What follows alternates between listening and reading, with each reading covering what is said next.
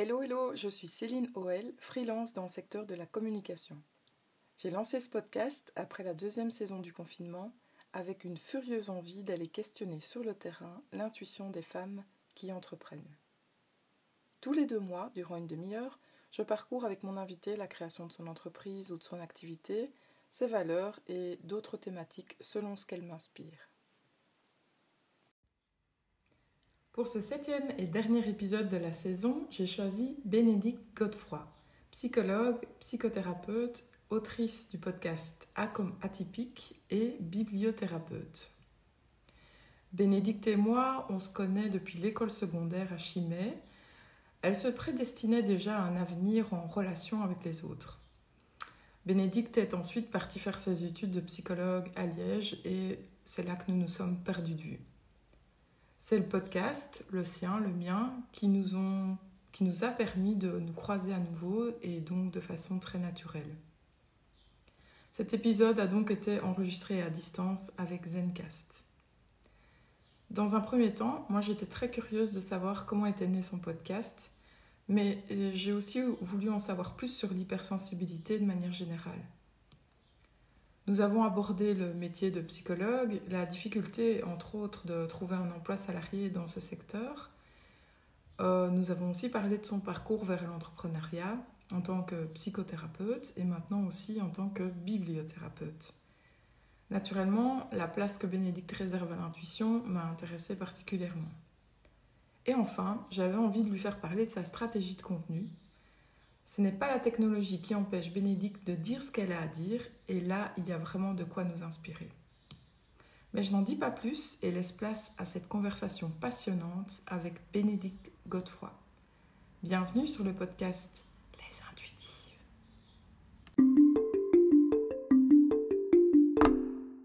Bonjour Bénédicte. Bonjour Céline. Merci de m'accueillir sur le podcast Les Intuitives. On va commencer directement avec ton parcours. Est-ce que tu pourrais, en quelques mots, expliquer ton parcours professionnel depuis la sortie de l'école à maintenant ? Ouh là là, ça va être long. En tout cas, un grand merci pour ton invitation, parce que ça me fait très plaisir d'être interviewée par toi. J'aime beaucoup ton podcast, donc c'est gai. Alors, moi, je suis sortie il y a 15 ans à peu près de l'université, donc, puisque j'y ai fait mes études de psychologue. J'ai travaillé un petit peu comme psychologue en hôpital pour un contrat de remplacement. Et puis après, comme beaucoup d'autres psys, je n'ai plus trouvé de travail. Pas moyen de trouver de travail comme salarié. Et être indépendant à ce moment-là, c'était un peu tôt parce que j'estimais qu'il fallait un peu plus d'expérience de vie pour se retrouver déjà tout seul à recevoir des gens en difficulté, quoi.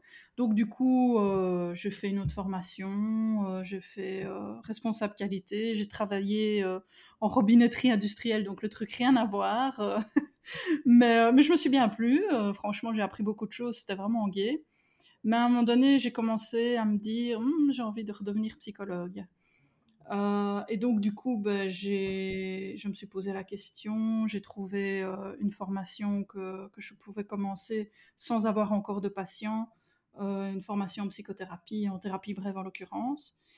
Et en juin 2014, j'ai commencé comme indépendante à titre complémentaire.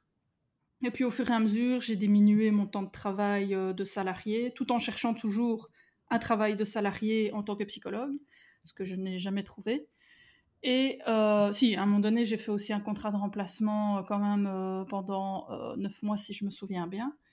Et puis, ça s'est terminé. Et là, je me suis dit, ok, je me lance comme indépendante à titre principal. Et ça, c'était en janvier 2019. J'ai un peu ramé financièrement au début, mais bon, voilà, ça s'est quand même plus ou moins rapidement mis en place. Et maintenant, je ne voudrais plus revenir en arrière. Je ne cherche plus de boulot comme salarié. Je ne le souhaite plus. Moi, je veux rester indépendante à titre principal. Et qu'est-ce qui te plaît alors dans le statut d'indépendante ? La liberté. C'est vraiment... J'organise mes journées comme je veux. Évidemment, j'ai toujours les contraintes de pouvoir recevoir mes patients et d'être rentable à la fin du mois, à la fin de l'année. Mais en dehors de ça... si j'ai envie de faire un lundi, un mardi full journée et puis mercredi rien du tout, je fais comme je veux. Ce qui fait évidemment que j'ai beaucoup adapté mes horaires par rapport à mes enfants et ce qui me permet d'être pas mal présente pour eux quand ils sont là. Et ce qui laisse évidemment beaucoup de place aussi à la créativité. Si à un moment donné j'ai envie de faire telle formation, par exemple il y a 2 ans j'ai fait l'hypnothérapie, je la fais, je ne dois pas demander la permission à un boss pour le faire, j'organise mes congés comme je veux, là ici je développe plein de choses depuis janvier, je suis, moi et ma vie pratique sont mes seules limites dans ce que je mets en place, quoi. Mais c'est parce que tu disais que c'était trop tôt quand tu es sortie de l'école pour te lancer, mais donc est-ce que ça te trottait déjà dans la tête, le statut d'indépendante, est-ce que c'était quelque chose déjà qui te tentait? Oui, en effet, le fait d'être psychothérapeute dans un bureau et recevoir des gens pour des thérapies, c'était en effet un peu déjà mon objectif, même si j'avais aussi comme projet de travailler en hôpital, mais c'était déjà quand même aussi un objectif que j'avais quand j'ai entamé mes études. Et donc évidemment, je suis super contente, en tout cas de celui-là, de l'avoir mis en place. Mais est-ce que c'est une piste qu'on pousse dans les écoles, dans les universités qui forment les futurs psychologues, la piste de l'indépendance? Pas nécessairement. On en parle évidemment parce que la plupart des profs ont souvent une petite activité comme ça en tant qu'indépendant. On en parle, mais c'est vrai qu'on parle quand même aussi beaucoup de tout ce qui est travail en institution, que ce soit hôpitaux ou des centres de santé mentale ou des centres pour personnes handicapées. Enfin voilà, c'est très varié évidemment les places où on peut travailler, le PMS aussi. Mais quand on ressort des études de psychologue, on est psychologue mais on n'est pas psychothérapeute. C'est-à-dire qu'on n'a pas encore tous les outils pour vraiment prendre en charge des personnes, je vais dire seul à seul, donc pas en équipe, et de les suivre pendant tout un travail de thérapie qui, des fois, en plus, peut durer longtemps. Ça dépend évidemment un peu de chacun et des problématiques. Donc, en fait, la psychothérapie, c'est la prise en charge, tandis qu'être psychologue, c'est plus varié, en fait. Quand on est psychologue, avec le diplôme de psychologue, on peut faire beaucoup de choses. À nouveau, on peut travailler en PMS, etc. Et là, évidemment, on ne fait pas de thérapie en tant que telle. On ne va pas soigner des gens. On peut accompagner, on peut guider des gens, on peut leur faire faire des tests aussi. Par exemple, tests de QI, c'est souvent ceux qui sont les plus connus. On peut faire beaucoup de choses, mais pas forcément vraiment de la thérapie en tant que telle, où là, on va vraiment...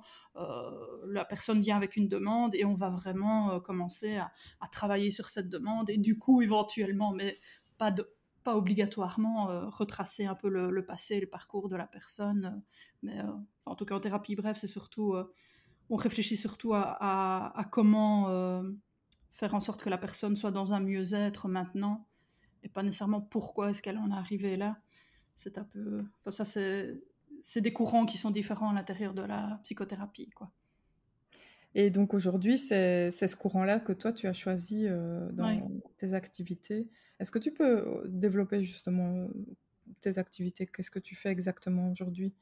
Alors donc, je suis donc psychothérapeute depuis déjà pas mal de temps.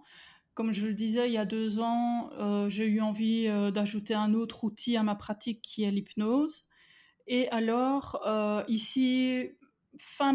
toute fin de l'année passée, donc vraiment genre au mois de décembre, j'ai eu envie d'autre chose aussi. Je n'aurais pu retracer exactement le chemin parce qu'il y a beaucoup de choses qui se sont mélangées, ça a été assez foisonnant comme idée, comme créativité la fin d'année passée et le début de cette année-ci.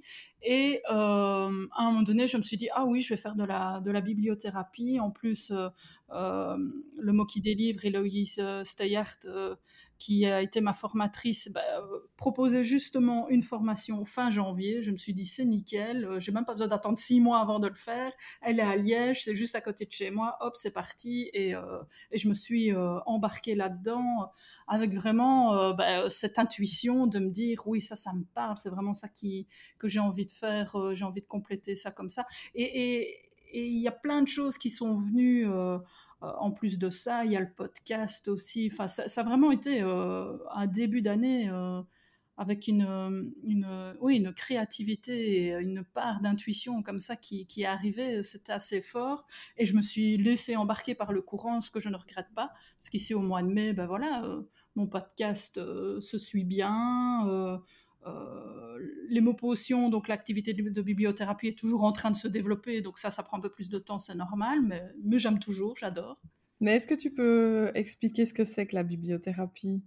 Alors la bibliothérapie, on soigne par les mots, c'est-à-dire qu'on va proposer aux personnes en fonction d'une problématique spécifique qu'elles amènent, des mots, mais alors ça peut être sous forme de livres, mais ça peut être sous forme d'extraits, ça peut être sous forme de chansons, de poèmes, de podcasts aussi. On va leur apporter des mots qui vont rentrer en écho en fait avec cette problématique, pour que finalement, via ce qu'ils lisent ou ce qu'ils écoutent, ils se disent « Ah oui, tiens, telle personne, elle met vraiment les mots qu'il faut sur ce que je ressens en moi et que moi, je n'arrivais pas à exprimer. Ça me fait vraiment un bien fou d'écouter ça. » Et il y a toutes des choses, du coup, qui se passent. Et après, alors souvent, on en reparle lors d'un entretien et ça permet à la personne de pouvoir avancer parce que mettre en mots des émotions, des ressentis, ça fait partie du traitement et de la guérison en quelque sorte. Est-ce qu'il faut être psychologue ou en tout cas avoir fait des études de psychologie pour être bibliothérapeute ? Non, pas nécessairement. Maintenant, c'est vrai que dans bibliothérapeute, il y a le mot thérapie. Donc, il faut quand même être sûr de savoir ce qu'on fait dans ce domaine-là, mais... il y a plein de formations qui existent si on a encore un peu des doutes sur cette partie-là de thérapie, parce qu'en effet, c'est un truc à prendre en compte, mais non, on n'est pas obligé d'être strictement psychologue.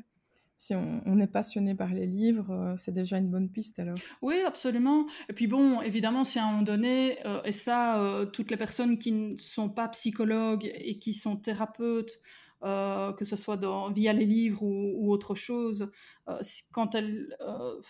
se rendre compte que la personne arrive avec un vécu peut-être vraiment trop lourd, avec une pathologie psychiatrique, avec un gros traumatisme, ça souvent en général, alors ils réorientent vers des psychologues.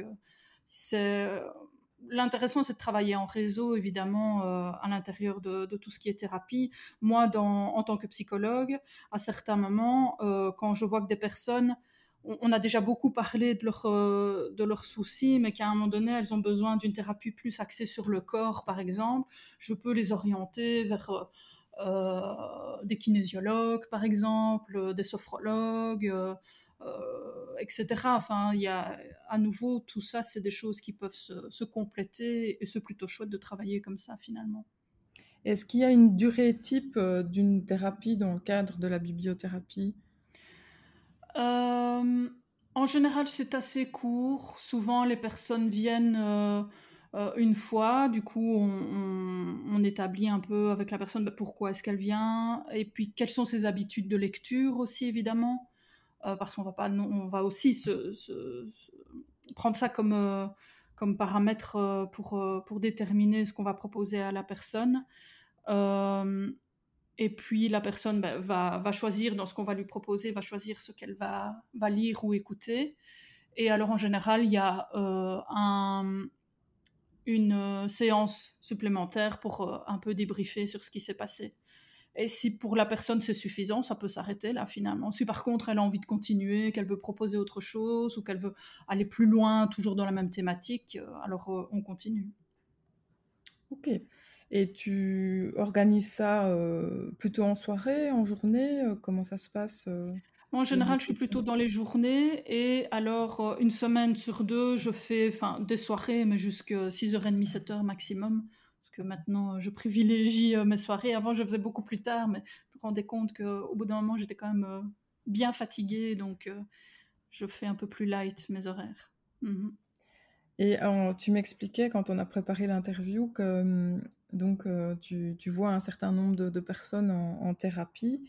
Et puis, tu as eu envie de développer justement la bibliothérapie pour sortir un petit peu oui. de la thérapie plus classique, on va dire. Oui, voilà. Ça peut avoir une certaine lourdeur ou ça peut être difficile à vivre.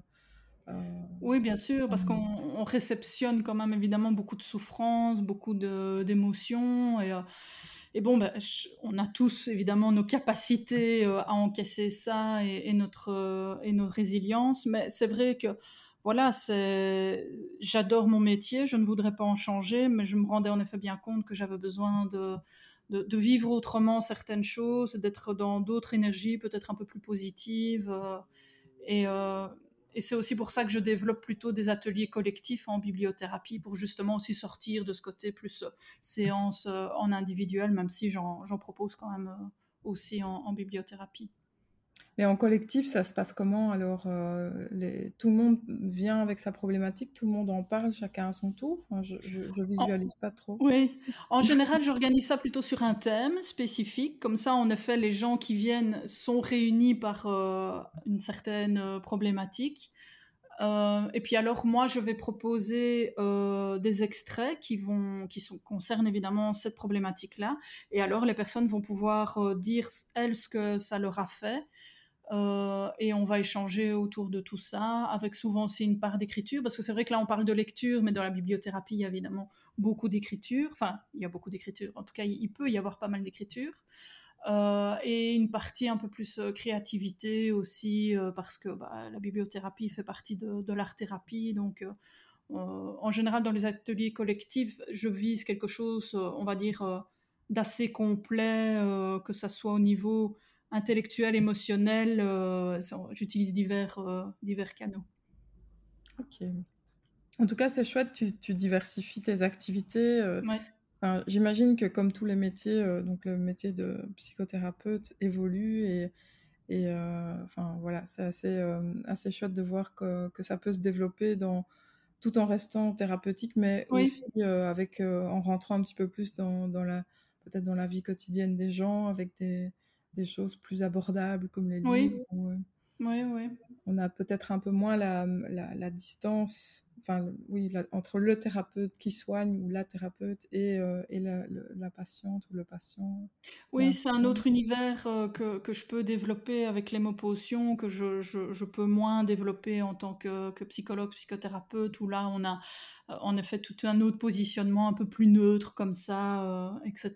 Donc là, c'est vrai que comme tu dis, il y a une notion, oui, de quotidien, mais donc du coup de proximité qui est un peu différente et intéressante aussi, quoi. Mm.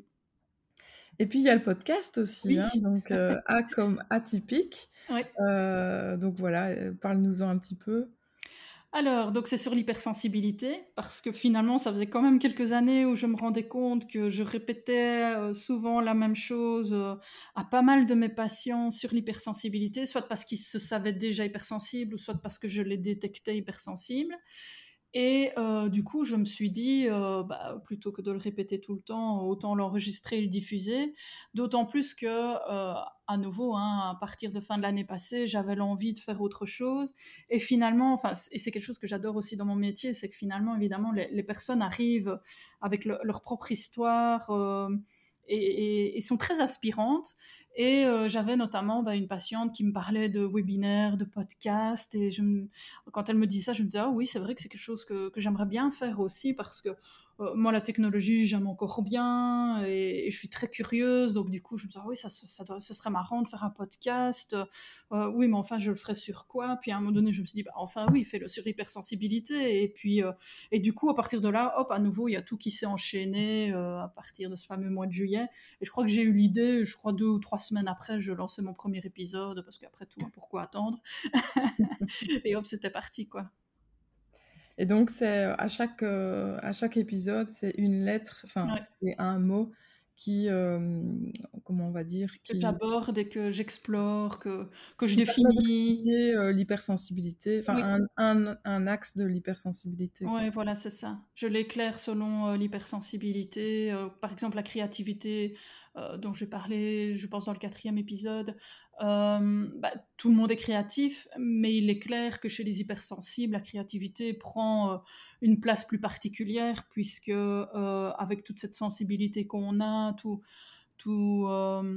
l'intuition et toutes ces idées qui peuvent bien se développer, en général, on est très fort connecté à notre créativité et c'est quelque chose qu'il faut savoir respecter, dont on doit savoir se nourrir, parce que c'est un des chouettes côtés justement de l'hypersensibilité. Et donc du coup, en effet, je prends une notion et je la relie à l'hypersensibilité dans ses côtés positifs et négatifs, pour que justement les personnes hypersensibles puissent se dire « oui, en effet, c'est pas tout le temps ».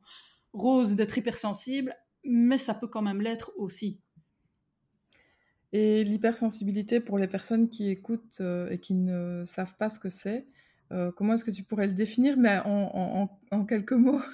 Oui, on ne va pas faire un podcast voilà. Ici. Oui, bien sûr. L'hypersensibilité, c'est un mode de fonctionnement spécifique, notamment du cerveau, qui fait qu'en fait, souvent, les personnes hypersensibles sont pas nécessairement hyper émotive, parce qu'on confond souvent les deux notions. C'est pas parce qu'on ne pleure pas devant le dernier Disney qu'on n'est pas hypersensible, ça n'a pas forcément quelque chose à voir, et c'est pas parce qu'on pleure devant le dernier Disney qu'on est hypersensible. En général, donc, on est empathique, donc autrement dit, on va assez bien savoir se mettre à la place de l'autre et ressentir ses émotions. Quand on rentre dans une pièce, on capte vite justement l'ambiance qui se passe, les émotions qu'il y a. On a soi-même beaucoup d'émotions, on peut avoir des émotions très intenses qui tout d'un coup ont un pic, on va être super triste pendant quelques heures, mais vraiment triste, et puis tout d'un coup ça passe et on va mieux. Des fois on a le retour des gens de se dire mais enfin... t'es instable, tu passes d'une émotion à l'autre comme ça, c'est pas normal. C'est pas normal dans le sens où on est 20 à 25% de personnes hypersensibles dans la population occidentale. Donc oui, on n'est pas la majorité, mais c'est pas pour autant qu'on est anormaux ou des extraterrestres, parce que des fois on peut vite avoir cette impression-là, puisqu'on sent ce décalage avec les autres qui ne fonctionnent pas forcément comme nous, qui ne réagissent pas comme nous. Comme on a cette intensité, on recherche intensité, mais en même temps, on a aussi besoin de beaucoup de calme. Donc, il y a des moments où on va fort s'isoler. Enfin, on peut vite être dérangé par le bruit, par la lumière, par certaines odeurs. Il y a aussi des notions d'hypersensorialité. Et tout ça est un fonctionnement spécifique qu'il faut savoir connaître, parce que du coup, on apprend à se comprendre, on apprend à se dire... c'est normal de réagir comme ça ou comme ça. Et du coup, on apprend nos forces aussi, quoi, du coup. Et peut-être à l'expliquer aussi à son entourage qui a du mal à comprendre. Oui. Pour dépasser ces fameuses étiquettes, on est instable, on est compliqué, on est immature, on prend tout trop à cœur, il faudrait juste qu'on se calme un peu. Non, c'est pas ça. C'est pas aussi simple que ça. Il ne faut pas nécessairement aller voir une ou un psychologue quand on est... un psychothérapeute quand on est hypersensible. Non, bien sûr que non. D'ailleurs, il y a des hypersensibles, à la limite, qui ne seront peut-être jamais vraiment... qui ne se mettront jamais l'étiquette d'hypersensible, mais qui n'auront aucun souci avec ça, parce que... ils vivent très bien ce fonctionnement-là, et ça ne pose pas problème. Donc... oui, heureusement, ce n'est pas une pathologie, donc on n'est pas obligé, en effet, d'aller voir un psy. Mais beaucoup de gens se retrouvent à aller voir un psy parce qu'en fait, ils développent un mal-être, parce qu'ils ne comprennent pas, justement, qui ils sont et comment ils fonctionnent. Et donc, se retrouvent avec... Enfin, ils arrivent et ils disent « il y a quelque chose qui ne va pas chez moi. Je ne fonctionne pas comme les autres, j'ai un problème, mais je ne comprends pas c'est quoi. » Et puis, quand on met le doigt dessus... Ah ben oui, en fait, c'est pas un problème. À nouveau, c'est un mode de fonctionnement différent. Et donc, du coup, ça allège quand même le vécu, évidemment. Ouais. Et puis, il y a toutes sortes de pistes qui permettent de vivre avec, ouais, et de bien vivre avec. Ouais.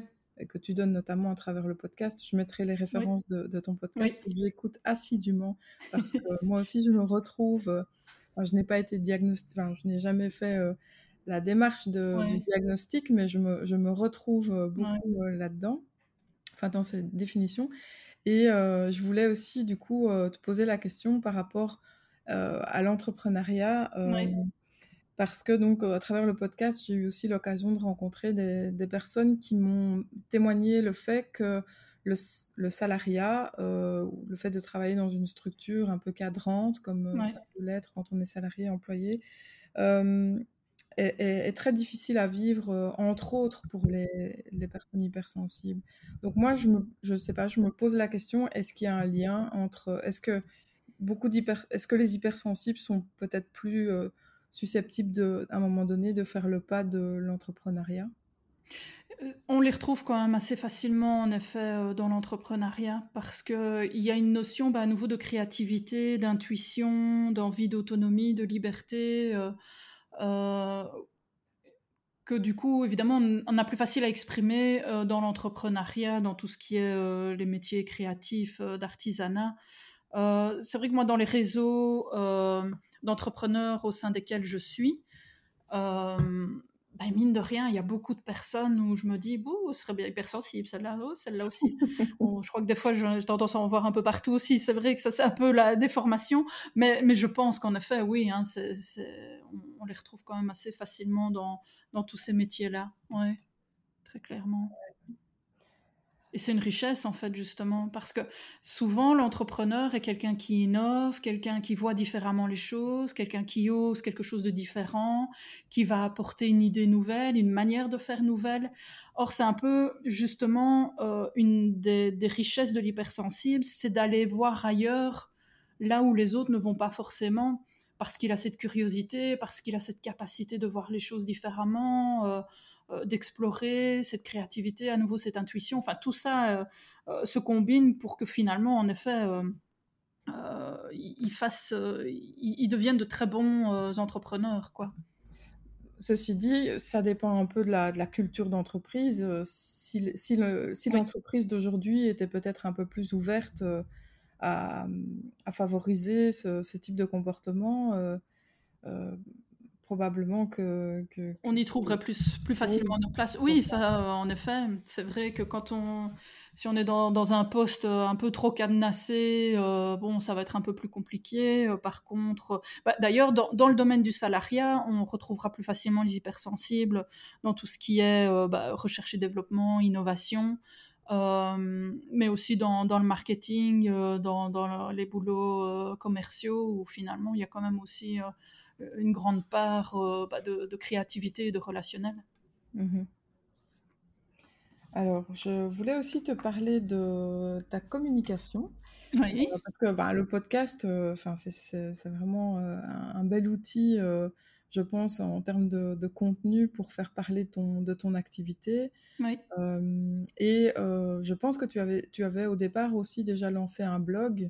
Oui. C'est ça.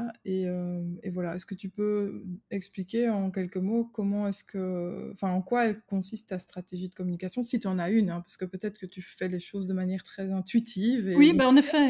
C'est vrai que je l'ai fait de manière assez intuitive, mais parce que justement, je me dis, mais à partir du moment où je suis mon intuition, la stratégie va se mettre en place d'office. Je serai cohérente avec moi-même, puisque finalement, à l'intérieur de moi. Il y a un fil qui est là, donc si je le suis, d'office, la stratégie se mettra en place. J'ai commencé en effet déjà avec mon activité de psychologue. Donc nous, déontologiquement, on ne peut pas faire de publicité en tant que telle, on ne peut pas faire de démarchage. Par contre, on est tout à fait autorisé à être présent dans des annuaires, une page Facebook par exemple, où on va juste expliquer qui on est, nos coordonnées, les services qu'on propose, ça c'est autorisé aussi.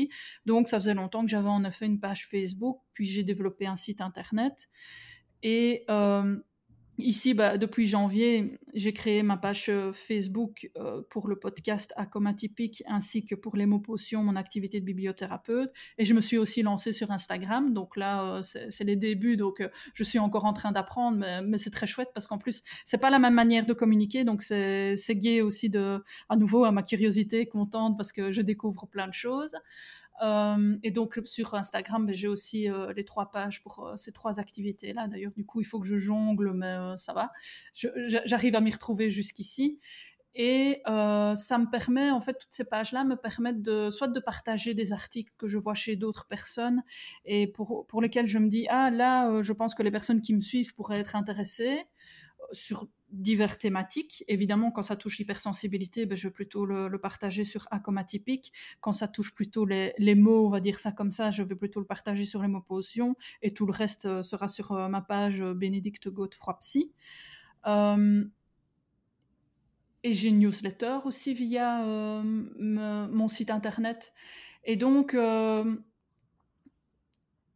Finalement, visiblement, tu me parlais tantôt de stratégie, visiblement j'en ai une parce que souvent, les personnes qui m'ont trouvé via par exemple ma page Facebook vont me dire « Ah, j'ai bien aimé ce que j'ai lu, ce que vous avez partagé et du coup je me suis dit que ça allait passer avec vous et donc j'ai pris rendez-vous avec vous ». Et en effet, quand on discute, ils ne sont pas là en train de se dire « Ah, maintenant, mais rien à voir, vous n'êtes pas du tout comme j'avais imaginé ». Non, au contraire, en général, ils sont même... Ça se confirme que le courant passe bien et ils sont contents, en effet, d'être arrivés chez moi. Donc, visiblement, j'arrive à retranscrire via mes publications qui je suis, comment je vois mon travail, quelle est ma sensibilité. Parce que oui, on est censé être neutre, mais évidemment, on ne l'est jamais totalement. Donc, il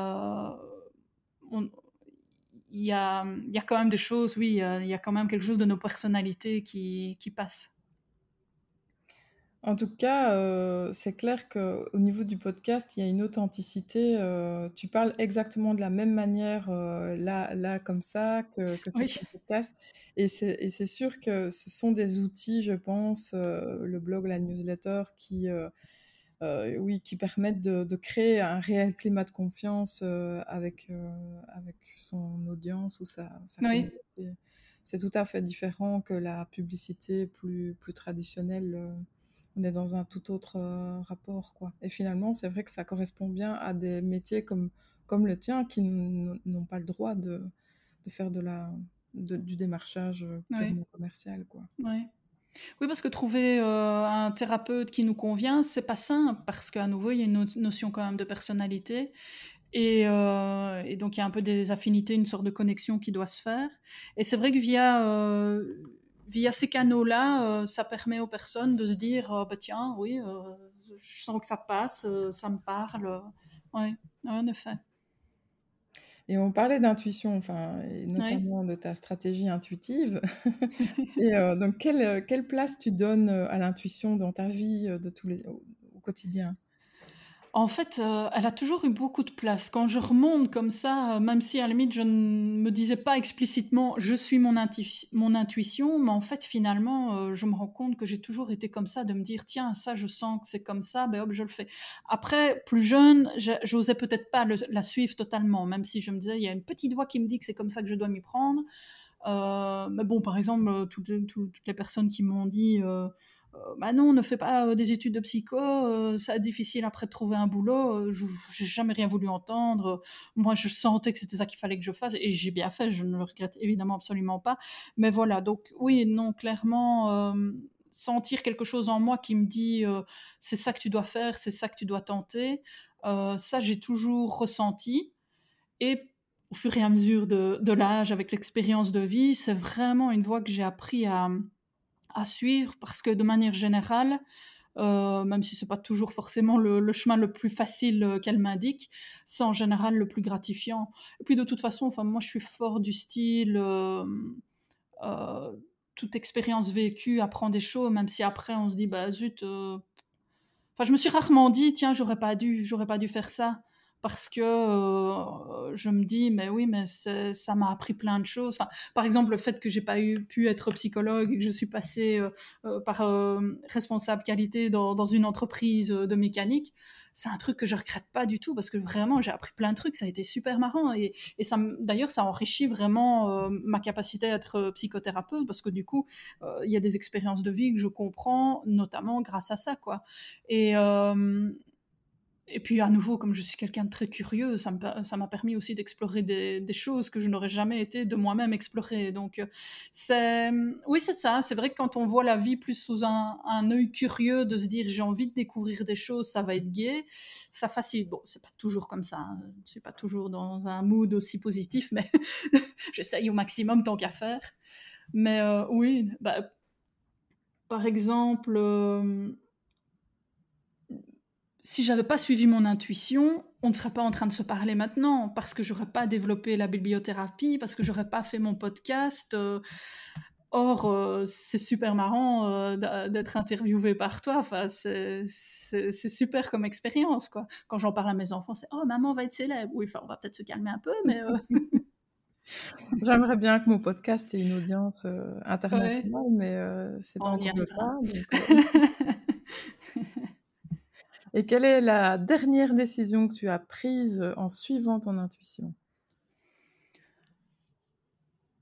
La dernière grosse, oui, c'est vraiment la bibliothérapie et le podcast. Oui, en fait, je dirais que c'est même un peu après ça, en fait... Un jour où je n'arrivais pas à dormir et où ma tête réfléchissait. C'était dans le positif, donc c'était plutôt chouette. Mais en fait, je me suis dit, bah oui, moi qui ai envie de faire des séances collectives, des ateliers collectifs en bibliothérapie, pourquoi est-ce que je ne proposerais pas ça à mes collègues psy qui ont, eux aussi sont indépendants, parce que bon, c'est une période, ici les 2 dernières années ont été difficiles pour tout le monde, mais notamment aussi pour nous les psychologues. Et du coup, je pourrais faire des ateliers de supervision où on viendrait déposer nos émotions, où on viendrait recharger nos énergies, etc. Et du coup, j'ai proposé ça à des collègues et pas mal m'ont dit « Ah oui, ça a l'air intéressant, ça doit être super chouette, etc. » Et du coup, hop, c'est quelque chose que j'ai démarré et les premiers ateliers vont arriver ici en juin. Mais oui, là, vraiment, c'est cette petite voix qui m'a glissé ça comme ça à l'oreille alors que je n'arrivais pas à dormir. Et voilà. C'est chouette. Ouais. On arrive tout doucement à la fin du podcast, déjà. Ça passe super vite et c'est tout à fait passionnant. Donc, voilà, je voulais aborder un peu avec toi quelles sont tes inspirations en dehors de cette petite voix qu'on appelle... Ouais. Est-ce qu'il y a des femmes autour de toi qui t'inspirent, qui t'ont inspirée ? Finalement, mais c'est plus des femmes du quotidien que vraiment des grandes figures, même si évidemment il y a des grandes figures qui sont super intéressantes, mais c'est vrai quand je vois les femmes entrepreneurs autour de moi qui osent, qui mettent en place des choses, qui soutiennent les unes les autres, on se soutient les unes les autres, un peu à nouveau comme ce qu'on est en train de faire toutes les deux. Ça, c'est vraiment, je trouve, quelque chose qui donne une énergie, qui donne la pêche, qui inspire, qui fait qu'on se dit, mais... on peut oser, nous, femmes, qu'on soit maman, qu'on ne le soit pas, qu'on soit salarié, qu'on ne le soit pas, qu'on soit en couple, qu'on ne le soit pas, qu'on soit jeune ou moins jeune, on peut oser mettre des choses en place, vivre par nos propres moyens, vivre une passion, une vocation. Finalement, oui, c'est sur Facebook ou Instagram, je suis beaucoup d'entrepreneurs comme ça et je regarde ce qu'elles font et j'aime bien voir leur communication, j'aime bien voir leurs podcasts quand elles-mêmes elles en ont, à nouveau comme le tien. C'est finalement, oui, c'est plus une source d'inspiration pour moi, toutes ces femmes du quotidien que vraiment les grands noms, parce que des fois ça nous semble un peu inatteignable, comme ça on est là, oh mon Dieu, mais j'y arriverai jamais. Oui, peut-être, mais qu'importe, en attendant on peut quand même faire des choses super chouettes à notre niveau, quoi. C'est déjà bien. Est-ce que tu fais partie de réseaux de femmes entrepreneurs, par exemple ? Oui, en effet, ça fait... Très vite, j'ai intégré à l'époque ce qui s'appelait Phare, les femmes actives en réseau, et maintenant elles s'appellent Les Audacieuses. Et ici, dernièrement, j'ai intégré les monpreneurs, donc les mamans entrepreneurs, quoi. Ouais. Ça t'apporte Oui, pas mal de choses, ne serait-ce qu'en termes d'échanges, de retours, de soutien entre femmes, parce qu'on a quand même nos problématiques spécifiques. mais aussi en termes de sororité, donc en termes d'énergie féminine, comme ça qu'on s'apporte les unes les autres. Puis aussi, ça peut apporter, on va dire, des clients directement, mais ça apporte aussi des fois des collègues. Comme je disais tantôt, hein, bah tiens, je vais vous diriger vers quelqu'un que je connais qui fait de la sophrologie. C'est des personnes qu'on a pu connaître de cette manière-là. Ma graphiste, par exemple, c'est quelqu'un que j'apprécie énormément et qui fait partie des monpreneurs. Enfin, c'est un réseau qui se construit. On ne se sent pas seul. Alors qu'en tant qu'indépendant, normalement, souvent, on se dit, mais oui, mais quand on est indépendant, on est seul. Oui, mais en même temps, non. Et c'est super enrichissant, c'est très gai. On se sent connecté, en fait. Oui, exactement. Aux autres, et il y a des besoins qui sont similaires et qui sont tout à fait spécifiques aussi. Oui. Alors, un livre qui t'a inspiré, un seul, hein. Impossible.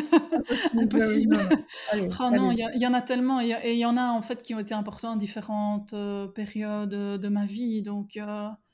C'est vraiment la question difficile, un peu comme quand on dit aussi quelle est une chanson que tu as aimée? Impossible, il y en a trop. Ou alors le dernier livre coup de cœur. Ah oui ça c'est plus facile. C'était voilà. La bibliothèque de minuit, que d'ailleurs j'avais fait une petite publication à son propos sur les mots potions. J'ai vraiment bien aimé, c'est un livre qui se lit super facilement et qui interroge finalement si j'avais fait d'autres choix au cours de ma vie, qu'est-ce que ça aurait donné, avec évidemment cette perspective de se dire justement, si j'avais fait d'autres choix, ma vie serait meilleure. Est-ce que c'est vraiment le cas ou pas? Et évidemment je ne vais pas apporter la réponse, il faudra lire le livre pour le savoir, mais c'était vraiment intéressant puisque moi je suis déjà en plus de toute façon dans cette perspective de je ne regrette pas souvent grand-chose. C'était marrant de voir comment il traitait ça, et c'est d'ailleurs un livre que j'ai pu aussi conseiller à certains patients que je suis déjà, et donc du coup j'ai fait aussi à ce niveau-là des conseils de bibliothérapie. Super, je note, ça me tente pas mal. Mm-hmm. Alors des podcasts que tu écoutes et que tu pourrais suggérer aux personnes qui nous écoutent?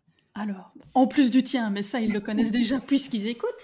Moi, j'aime beaucoup aussi les mots qui délivrent d'Héloïse Steyart, qui est donc celle qui m'a formée en bibliothérapie, qui propose aussi des ateliers d'écriture. Enfin, ils sont super intéressants, je trouve. J'aime beaucoup aussi le changement X d'Alix Battard. Elle parcourt vraiment différentes thématiques dans tout ce qui est une nouvelle manière d'envisager les choses. Par exemple, ici, quand... je revenais ici dernièrement en voiture et j'écoutais son dernier épisode qui est sur la mode éthique. Et donc, c'était super intéressant de voir comment finalement on peut être malgré tout quand même toujours à la mode, mais de manière beaucoup plus éthique, de manière beaucoup plus durable. Mais alors ça peut être aussi sur la méditation, l'alimentation, enfin c'est assez vaste et c'est super intéressant.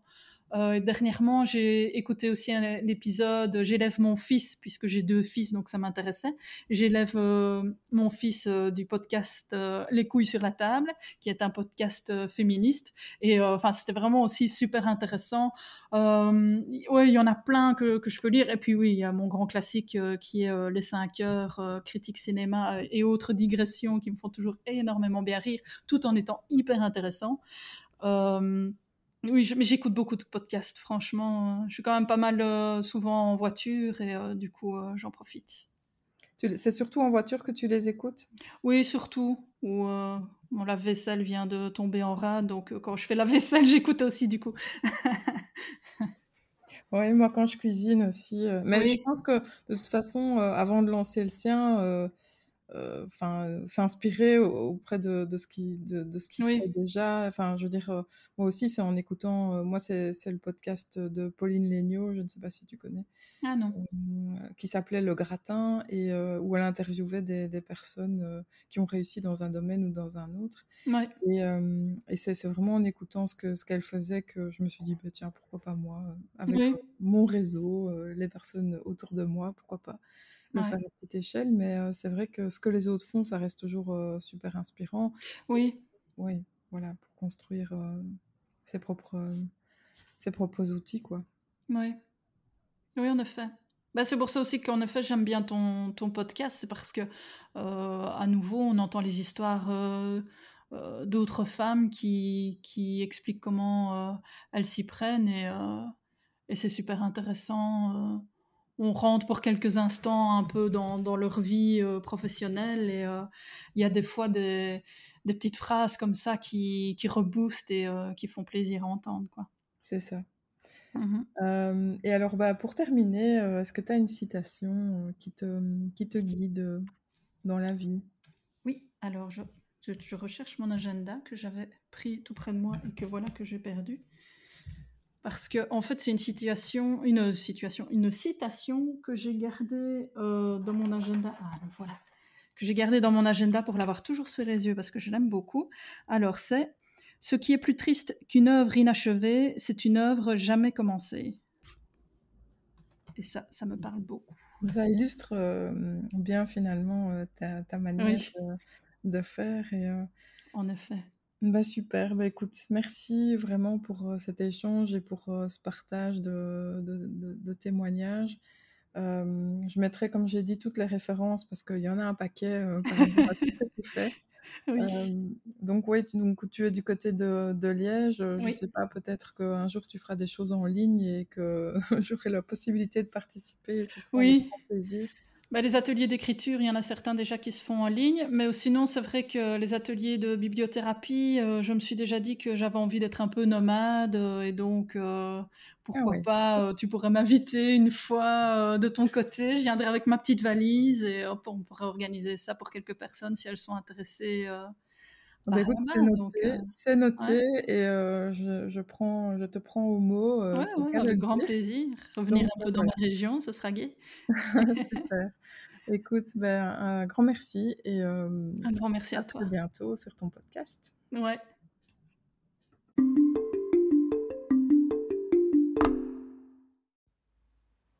Et voilà, cet épisode clôture déjà la première saison du podcast Les Intuitives.